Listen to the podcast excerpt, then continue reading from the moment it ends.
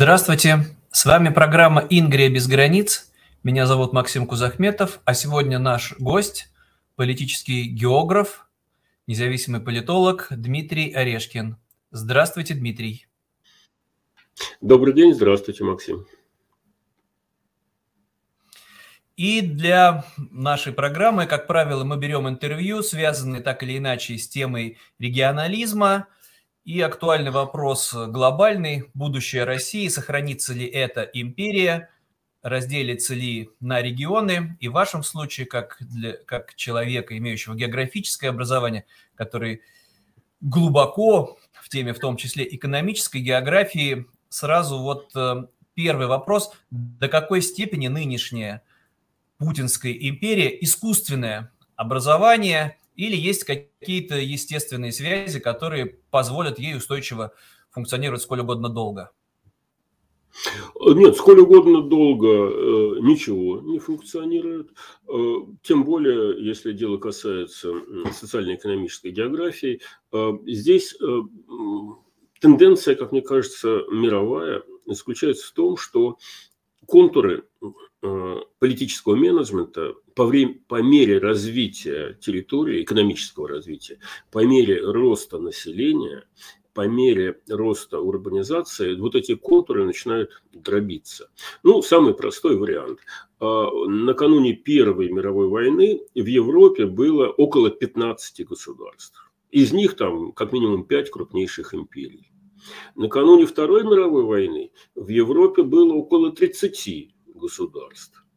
Почему я говорю около? Потому что некоторые территории имели статус э, промежуточный, то ли признанное государство, то ли непризнанное государство. Сейчас, не дай бог, накануне Третьей мировой войны, э, в Европе около 60 государств. Э, опять же, некоторые из них с подвешенным статусом, такие как Косово, государство или не государство, Приднестровье, Северный Кипр – Абхазия, Южная Осетия и некоторые другие, не обязательно связанные с Россией. А, ну, все равно их число практически учетверилось э, за 100 с небольшим лет. И в мире то же самое происходит. Увеличивается количество суверенных э, государственных территорий. Это не закон, но закономерность. Потому что чем развитие экономика, тем ближе к конкретному центру жизни должны располагаться политические органы. А даже если возьмете такую большую страну, как Германия, например, а, вы в ней обнаружите несколько очень самостоятельных, имеющих очень серьезные индивидуальные полномочия федеральных земель. И Германия в этом смысле образец так называемого федерализма, когда земли объединяются и делегируют очень небольшое число, но весьма важных полномочий центру. А основной пакет полномочий они держат при себе. И поэтому они заинтересованы в развитии, они заинтересованы в том, чтобы больше зарабатывать и налоги населения тратить на улучшение той территории, где население живет, строить госпитали, стадионы, дороги, города, и только какую-то часть налогов, согласованную с федеральным правительством, отправлять федеральному центру, которому делегированы такие полномочия, как внешняя политика, Германия, например, оборона, ну и еще некоторые там, описанные строго в э, соответствующих документах. А, и совсем другое дело, например, Россия, которая супер, гипер, мега централизована. У нее другой исторический опыт, э, другой исторический путь, другие экономические и прочие приоритеты, э, который укрепляет центр. А центр забирает все больше ресурсов из территорий для своей государевой задачи великих свершений. А, каковы эти задачи? Это вопрос отдельный. А, главным образом они связаны, конечно, с обороной, с расширением могущества, с расширением территориального величия, границ и прочее. Но при этом сами территории остаются на голодном пайке. Москва выступает, точнее говоря, даже не Москва, а Кремль выступает в качестве пылесоса, который высасывает почти две трети доходов территории, Потом, правда, некоторую часть этих э, собранных в центре Э, доходов распределяют э, среди совсем слабеньких территорий, так называемые федеральные дотации, субвенции и прочее, за счет чего они только и держатся. А, но в основном вот эти две трети налоговой базы собираются в Кремле для того, чтобы выполнять вот эту вот одобренную большинством населения, по-видимому, политику экспансии, укрепления вооруженных сил или строительство каких-то супер-мега э, типа переброски стока из Сибири в Среднюю Азию, или построение социализма, или коммунизма, ну и так далее. Так вот, э, начнем с того, что, скажем, если выкроить э, контур современной Российской Федерации, в которой мы живем, из контура Э, Российской империи образца 1900 года, э, то в этом контуре в 1900 году проживало 75 миллионов человек. И в Соединенных Штатах, контур которых с тех пор не менялся, э, тоже проживало 75 миллионов человек. Ну, там плюс-минус миллион. Удобная точка отсчета. В начале века население было одинаковое в современной Российской Федерации, которая тогда не существовала, но мы пересчитали контур этой территории, и современные Соединенные Штаты. С тех пор прошло 123 года. Соединенные Штаты сейчас насчитывают около почти 340 миллионов человек населения, а Россия 145-146 миллионов. Э, да, Россия выросла за эти 123 года в два раза, было 75, стало немножко, ну, немножко меньше, чем в два раза. А зато Соединенные Штаты выросли э, немножко больше, чем в четыре раза. Вот это интегральный, интегральный итог, интегральная оценка того, насколько эффективно с точки зрения социального развития управлялась российская территория и американская территория. Э, все разговоры о том, что да, у нас война, да, мы там много потеряли, они э, из того, что называется объяснялки. Войны можно было избежать если бы хотелось ее избежать. Э, были для этого политические ресурсы, не избежали. За войну заплатили 27 миллионами человек, это официальная оценка. Плюс потери во время голода, коллективизации, там, революции, гражданской войны и так далее. Соединенные Штаты как-то это смогли избежать. Э, так что в сухом остатке мы видим, как они вот просто элементарно в, в количестве людей нас в два раза в темп, в слиш, два с лишним раза в темпах роста обогнали. И про экономику то же самое.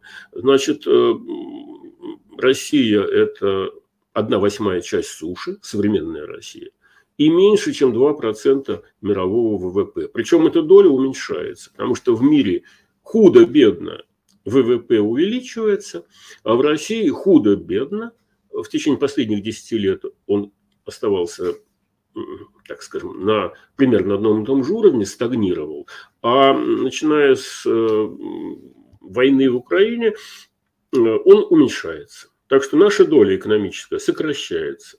И население у нас сокращается. За ковидный год мы потеряли миллион, ну и сейчас э, тоже примерно столько же за 22 год наверняка потеряли, потому что потери на фронте, э, общая тенденция к снижению численности населения, к снижению рождаемости, э, и общая тенденция к бегству за рубеж э, наиболее квалифицированных, молодых, э, самостоятельно мыслящих, уверенных в себе э, людей, которые понимают, что их заберут на войну, возможно, уничтожат, а за границей они найдут себе применение, потому что у них есть квалификация. Дмитрий, вот вы упомянули Первую мировую войну, а как известно, после нее распалось сразу четыре империи – австро-венгерская, российская, германская, османская, и возможен ли какой-то повтор этого сценария. Ну, в принципе, империи сейчас осталась только одна единственная.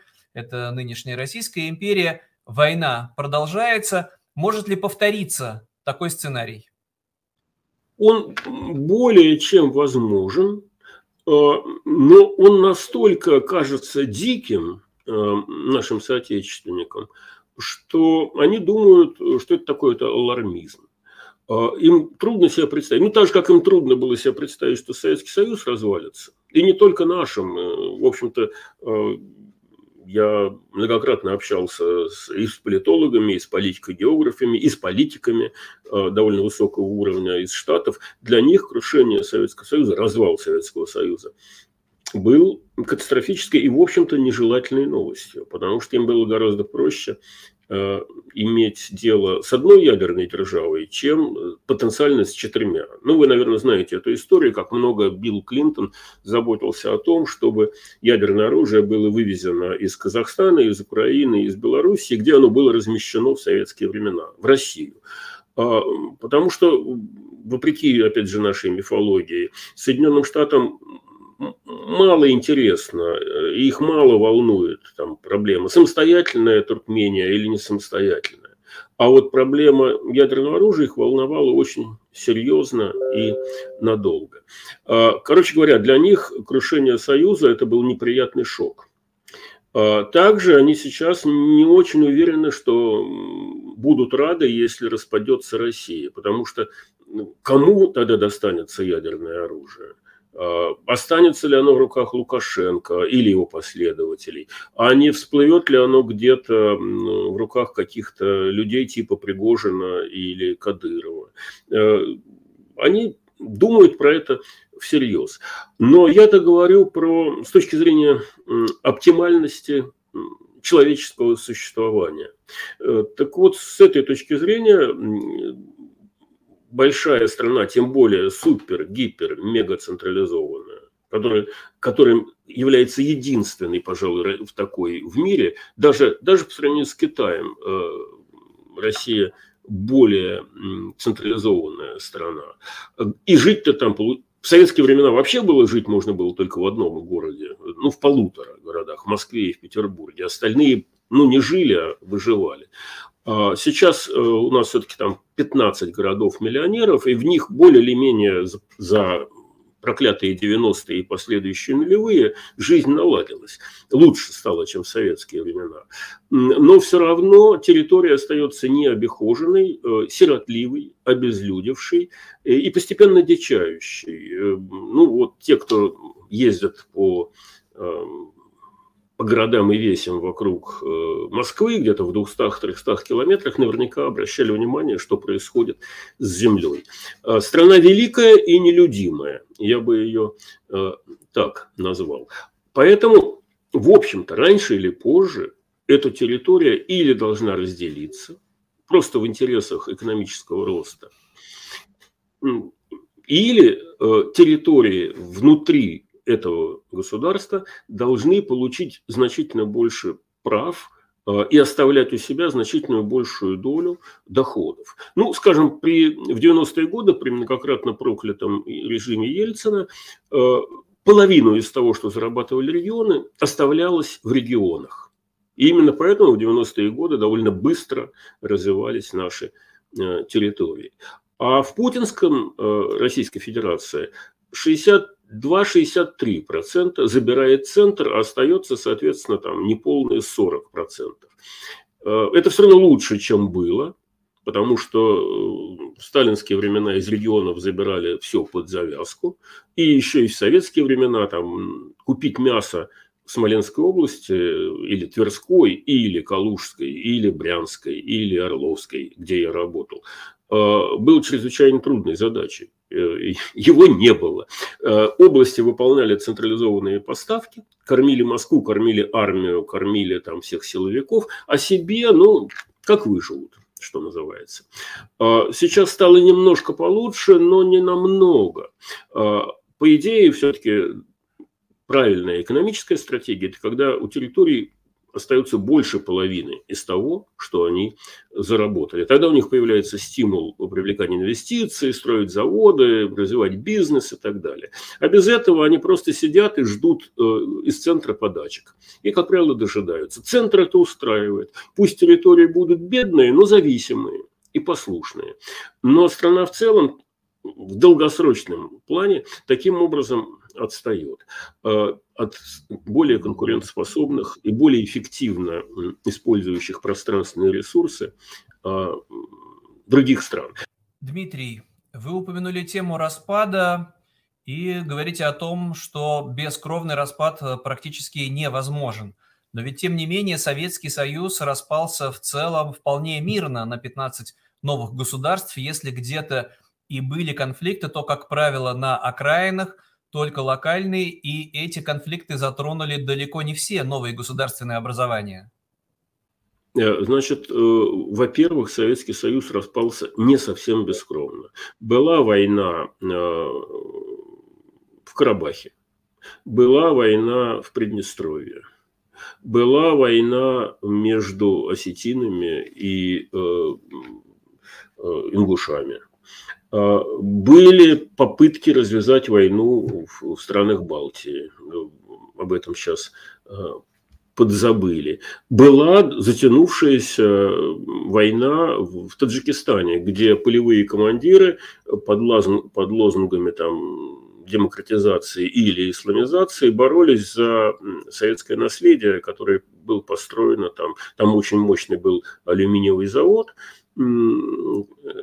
который должен был питаться электричеством от Рагунской ГЭС. И вокруг этого завода шли элементарные такие средневековые боевые действия с вопросом о том, кто же будет контролировать вот этот завод и кто будет получать с него прибыли. Так что Советский Союз, э, конечно, мог распасться с гораздо более чудовищной кровью. И вот Путин сейчас это реализует. Собственно говоря, это продолжение распада Советского Союза, потому что он решил вернуть Украину, а Украина с этим не согласилась. И вот война, которая по масштабу несопоставима ни с какой из постсоветских. Это первое. Второе. Тогдашним Советским Союзом руководили люди, у которых в голове еще была жива память о Великой Отечественной войне. Они захватили последствия этой войны на собственном опыте. Они понимали, что ничего хуже не бывает. А, и третье соображение. Был общенациональный консенсус в том, что так жить нельзя. Вы помните этот фильм э, господина Говорухина, который, или там, например, э, Виктор Цоя, который пел э, «Мы ждем перемен». Всем практически всем, включая чекистов, армейцев, партийных функционеров, а, профсоюзных боссов и просто любых советских граждан, в абсолютном большинстве было понятно, что э, мы настолько отстали от Запада, что единственный следующий шаг – это переход к западным стандартам. И нам казалось, что да, нам надо демократизироваться, и да, нам надо внедрить э, частную собственность. Оказалось, что это сделать очень непросто, потому что вопрос частной собственности встречается с сопротивлением реальных собственников э, советского образца. А, десять лет потратилось с 90 по нулевой год, э, так, в целом, был потрачен на то, чтобы перевести Россию, отделившуюся от Советского Союза, кстати, на новые рельсы, рыночные рельсы. И в результате, в общем, удалось это сделать. И в эти ужасные 90-е годы прошло несколько технологических революций, которые не были нами замечены. Э, и компьютеризация, интернетизация, телефонизация, автомобилизация населения и даже массовый всплеск жилищного строительства, который был гораздо больше, чем в советские времена. А, во времена, когда летел Юрий Гагарин в космос, на душу населения в стране приходилось меньше 7 квадратных метров. Это, ну, представьте себе, что ваша жилая площадь – это кухня в хрущевской квартире. Сейчас около 25 квадратных метров на душу. Ну вот вы представьте себе, что на вашей средней условной жилплощади живет в 4 раза больше людей советских, хороших и разных. Вот именно такие условия жилищные были, когда Гагарин полетел в космос. А, потому что ресурсы страна тратила на космическую, в скобках, военную тему, ракетную, а не на жилищное строительство. Хотя Хрущев, надо отдать ему должное, начал строить эти свои хрущевы тоже в начале 60-х годов. Решать вот эту накопившуюся проблему. Тем не менее, рывок был сделан в нулевых. А, э, и Э, именно тогда, вопреки тому, о чем что нам сейчас рассказывают про 90-е годы, был выбран нормальный, естественный и возможный для России путь территориального, в том числе, развития. Тогда регионы вынуждены делиться с территориями, полномочиями, потому что центр был просто слаб. У него просто экономика была такой слабой, что налогов-то собрать не удавалось. Эти советские рубли уже ничего не стоили, их печатали, чтобы платить зарплату.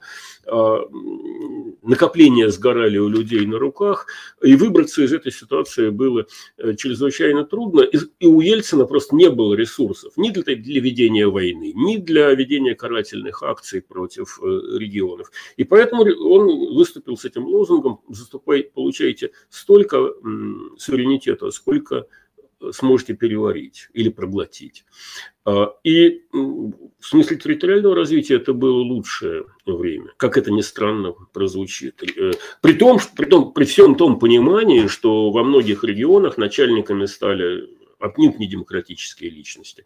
И при том, что, например, огромное количество людей тяжелейшим образом из-за этого пострадало. В той же Средней Азии, когда представители э, русского этноса, которые занимали там позиции преподавателей, врачей, инженеров, э, номенклатурные. Их просто вышибли из страны, и они потеряли все. Естественно, лютой ненавистью ненавидят эти самые чудовищные 90-е годы, и их надо э, понять.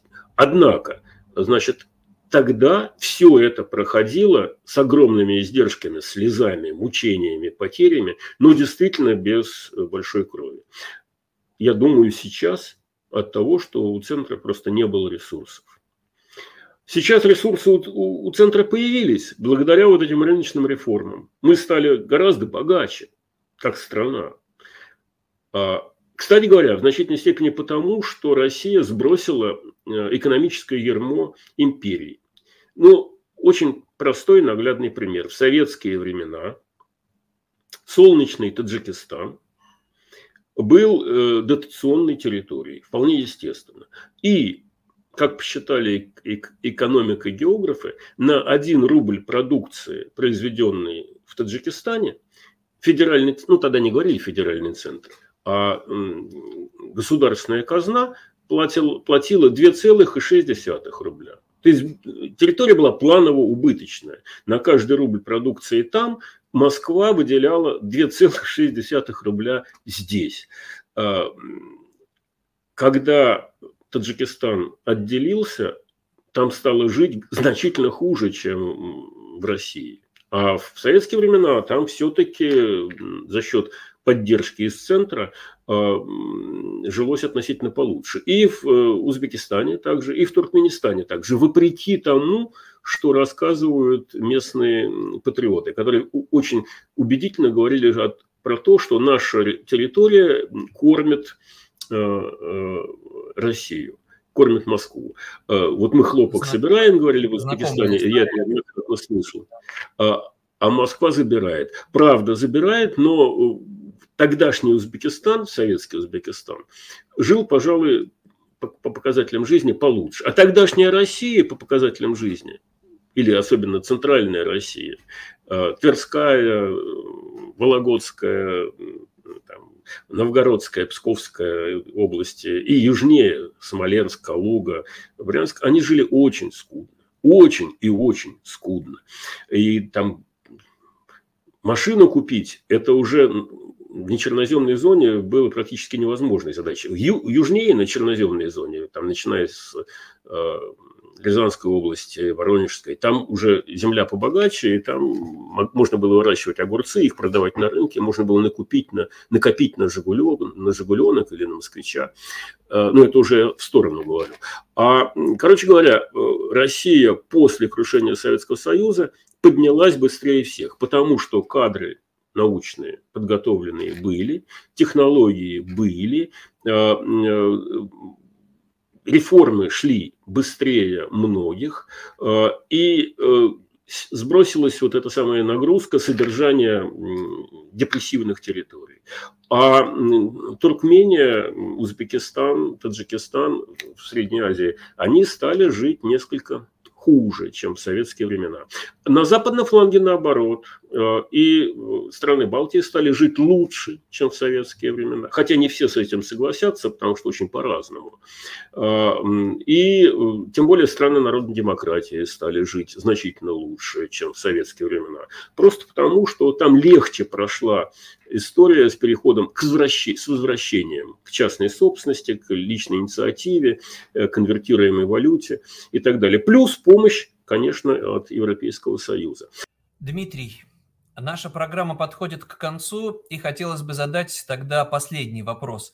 Если распад России неизбежен, то есть ли прогноз о временных промежутках, когда это может произойти? Год, два, три, в течение или пяти лет? Каково ваше мнение? Ну, понимаете как, очень сильно э, все зависит от событий на поле боя. Путин, ввязавшись в эту чудовищную войну, я не говорю там про Украину, как это справедливо, несправедливо, как это преступно и прочее. Я говорю с точки зрения вот чисто территориальных аспектов. Ввязавшись в эту войну, Путин ускорил, вернее так, он остановил нормальный, здоровый тренд развития России как э, европеизирующегося пространства, которое стремится к самоуправлению, к децентрализации, к усилению законных связей. Федерализация подразумевает прежде всего уважение к закону, потому что регион понимает свои полномочия, какую-то часть своих полномочий он более или менее добровольно делегирует центру, и центр соблюдает свои полномочия, не вмешиваясь в интересы э, региона. Но поскольку сейчас к законам выработалось э, презрение, и Путин уважает только силу и учит страну уважать только силу, а силы у него, как оказалось, недостаточно для того, чтобы победить Украину, а, которая воюет при помощи Запада. А, так вот, э, теперь получается, что он втянул, не только развернул Россию от нормального тренда, который сложился в начале нулевых и который создал Путину славу первых десяти лет его правления, там, примерно с нулевого по там, девятый, восьмой, десятый, может быть, год. Когда мы быстро росли, и люди получали быстро растущие доходы, и все это связывали в своем представлении с Владимиром Путиным. А, так вот, он не только развернул этот тренд в обратную сторону из повторной советизации, вертикализации, централизации, соответственно, иссушения и обезлюживания регионов. Но он еще этот, этот процесс э, стремительно ускорил, начав э, украинскую войну. Так что, я думаю, э, проблемы, с которыми столкнется Россия, увидят люди нынешнего поколения. Как говорил Никита Сергеевич Хрущев, партия торжественно заявляет, нынешнее поколение советских людей будет жить при коммунизме. Э, вот я не Хрущев, но я не то чтобы торжественно и без всякой радости заявляю, что нынешнее поколение российских людей, ну которым там 35-40 лет, увидят небо в овчинку, э, потому что территория начнет делиться не в рамках каких-то законов уложений, а по принципу «кто сильнее, тот и прав». Э, Путин уничтожил российскую государственность, потому что он уничтожил институции, на которых покоится государство.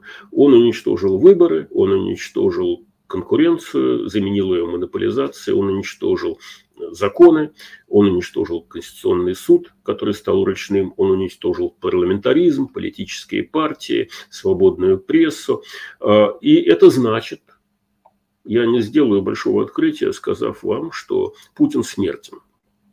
Так вот, если по тем или иным причинам он уходит из жизни, или вследствие военного переворота, или вследствие дурного настроения, связанного с поражением в украинской войне, или еще по каким-то причинам, возникает вопрос, как будет осуществляться престолонаследие.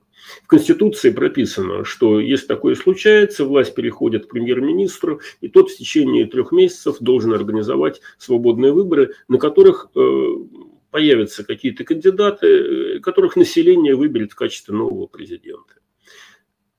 Это конституционный норматив. Но, глядя, как устроена реальная путинская Россия, я понимаю, что этот норматив работать не будет. Потому что все люди, которых привел к власти Владимир Путин, это главным образом силовики, прекрасно понимают, что выборы не значат ничего. Точнее говоря, кто власть возьмет, за того электоральная шарманка и проголосует. Потому что в 90-е годы выборы были конкурентными. Там конкурировали разные группы влияния. Лужковская, там, скажем, старые большевики или там старые коммунисты с Зюгановым. Новая группа олигархов э, Путин-Березовский. Э, в 90-е годы это все было э, живым.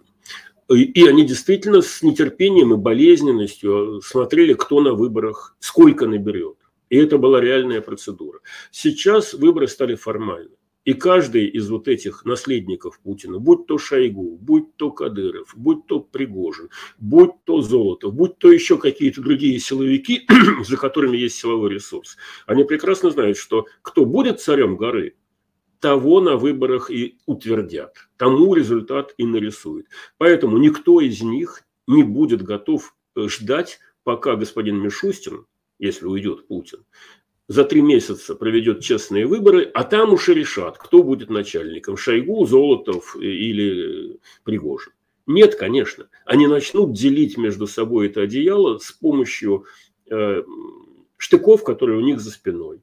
И все. И вот это и называется гражданская война. Не между народом и властью, как нас учили в советских учебниках, а между разными силовыми группировками, которые будут бороться за власть.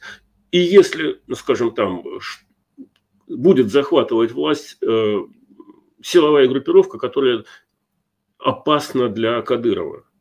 Вот для господина Кадырова лично. Если не Золотов станет следующим лидером, а, например, э, Шойгу или, например, э, Бортников из ФСБ, у них к Кадырову тьма претензий. И они с ним вряд ли э, будут э, так дружить, как дружит с ним Путин. И что тогда делать господину Кадырову? Ему надо или седлать лошадок и скакать со своими кадыровцами в Москву, чтобы там наводить порядок и захватывать власть, и становиться султаном всей России – что невероятно, мне кажется. Или уходить в сепаратное плавание, превращая себя в эмира Севера Кавказа, захватывать там с помощью своих силовиков эм, Ингушетию с одной стороны и Дагестан с другой стороны, формируя такой Северо-Кавказский эмират и э, пользуясь там разборками в центре, э, оформляя какое-то новое государство. Или третья опция – бежать в Саудовскую Аравию. Э, насколько мы понимаем Кадырова и его людей, они попытаются уйти в сепаратизм. А, а это уже вот тот самый распад, о котором я и говорил. Если в стране нет институций, не соблюдаются законы, то соблюдаются понятия. По понятиям, кто сильнее, тот и прав. А выяснять, кто сильнее, они же будут не э, выбрасывая жребий на пальцах, они будут выяснять это на поле боя. Что мы, собственно, наблюдали на примере ДНР, где полевые командиры э, сразу после того, как взяли под контроль эту территорию, начали ее между собой делить, результатом чего была гибель господина Захарченко, гибель господина Моторолы, гибель каких-то там еще людей типа Мостового и прочее. Они начали это территориальное одеяло рвать друг у друга из рук абсолютно неправовыми методами, а с помощью взаимного отстрела и взрывания. Вот примерно такой сюжет э, после Путина, на мой взгляд с огромным сожалением я вижу для России, которые будут разрывать на себе персонажи типа Пригожина, Кадырова, Золотова и прочих других людей с погонами и амбициями. И это будет довольно быстро. Да, Дмитрий, большое спасибо. Напомню, что в гостях у нас был независимый политолог Дмитрий Орешкин – меня зовут Максим Кузахметов, и мы тогда прощаемся. До встречи в следующей программе. Дмитрий, до свидания. До свидания, спасибо, будьте здоровы.